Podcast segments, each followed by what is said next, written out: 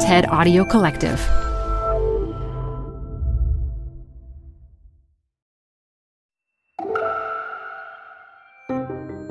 Hi, it's Freida Pinto, and I'm guest hosting today and here to talk to you about Countdown. There has never been a time more important for a topic like this. Our world's future and our future depends on it. I am personally and deeply invested in this issue. As my hometown, my home country, Mumbai, India, as well as my adopted home, my second home, Los Angeles, California, have suffered and continue to suffer the ill effects of climate change. Now, here's a talk from the Countdown Global Launch event given by economist Rebecca Henderson. I loved her clarity, and I particularly loved her take on free and fair markets and all of the genius ideas she had for the big businesses to invest in. Learn more at countdown.ted.com and subscribe to the Countdown podcast wherever you're listening to this. Support comes from Zuckerman Spader. Through nearly five decades of taking on high stakes legal matters, Zuckerman Spader is recognized nationally as a premier litigation and investigations firm. Their lawyers routinely represent individuals, organizations, and law firms in business disputes, government and internal investigations, and at trial, when the lawyer you choose matters most. Online at Zuckerman.com. Support for TED Talks Daily comes from Capital One Bank. With no fees or minimums, banking with Capital One is the easiest decision in the history of decisions. Even easier than deciding to listen to another episode of your favorite podcast. And with no overdraft fees, is it even a decision? That's banking reimagined. What's in your wallet? Terms apply. See CapitalOne.com slash bank. Capital One N.A. member FDIC. TED Talks Daily is brought to you by Progressive. Progressive helps you compare direct auto rates from a variety of companies so you can find a great one, even if it's not with them. Quote today at progressive.com to find a rate that works with your budget. Progressive Casualty Insurance Company and affiliates. Comparison rates not available in all states or situations. I am a tree hugger. I spent much of my childhood on the great lower limb of a massive copper beech, alternately reading and looking up at the sky through its branches. I felt safe and cared for and connected to something infinitely larger than myself. I thought the trees were immortal, that they would always be here. But I was wrong. The trees are dying. Climate change is killing the cedars of Lebanon and the forests of the American West. And it's not just the trees. Since 1998, extreme heat has killed more than 160,000 people and unchecked climate change could kill millions more. How did we get here? There are many reasons, of course, but one of the most important is that we let capitalism morph into something monstrous. I'm a huge fan of capitalism at its best. After all, I'm an economist and a business school professor. I think genuinely free and fair markets are one of the great inventions of the human race. But here's the catch Markets only work their magic when prices reflect real costs. And right now, prices are badly out of whack. We're letting the firms who sell fossil fuels, and indeed anyone who emits greenhouse gases, cause enormous damage for which they do not have to pay. And that is hardly fair.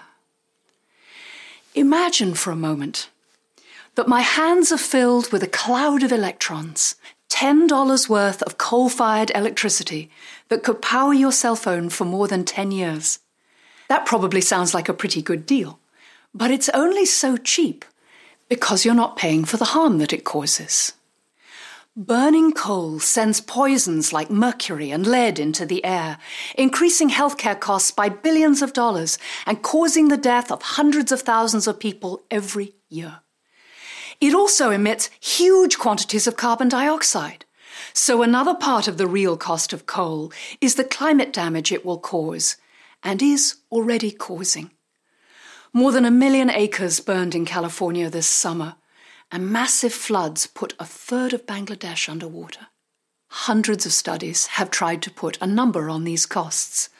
My sense of this work and here I'm relying on my colleagues in the School of Public Health and my friends in economics, is that generating $10 worth of coal fired electricity causes at least $8 worth of harm to human health, and at least another $8 worth of climate damage, and probably much more. So the true cost of this handful of electrons? It's not $10. It's something more like 26. The hidden costs of doing things like burning oil and gas and eating beef are similarly enormous and just as unfair. Everyone who's trying to build a clean economy has to compete with firms that are heavily subsidized by the destruction of our health and the degradation of our climate. This is not the capitalism I signed up for. This is not a market that is either free or fair. So, what do we do?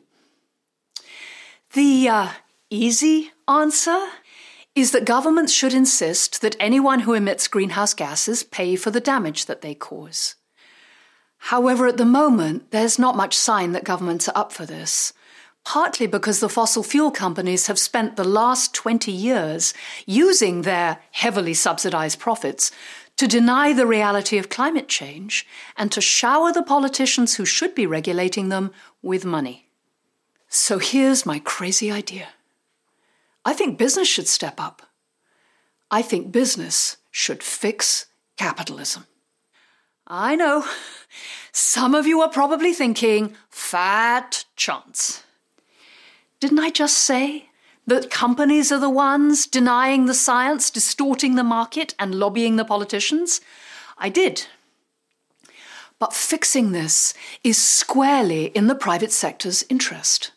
The truth is, business is screwed if we don't fix climate change.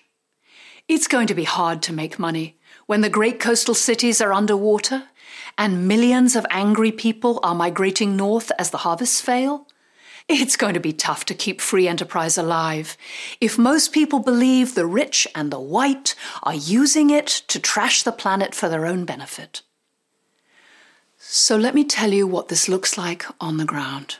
My friend Erik Osmundsen left a cushy job in private equity to become the CEO of a garbage company. That sounds like a slightly odd idea.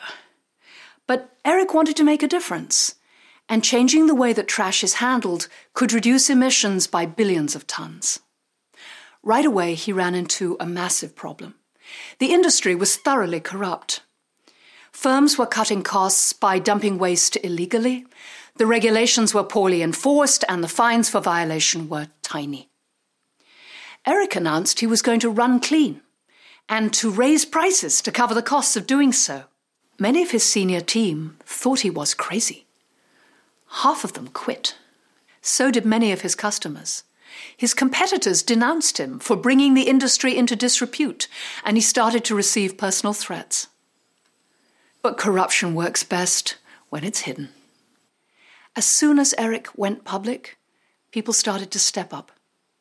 A few customers were willing to pay more. His investors agreed that taking the high road could pay off. Those of his employees who remained loved the idea of taking a stand and found all kinds of legal ways to cut costs. Erik persuaded several of his competitors to join him in refusing to dispose of garbage illegally, and it got much tougher for regulators to stay on the sidelines. Today, Erik's company, Norsk Gjenvinning, is one of the largest recycling companies in Scandinavia. Let me generalize. These are the four pillars of change.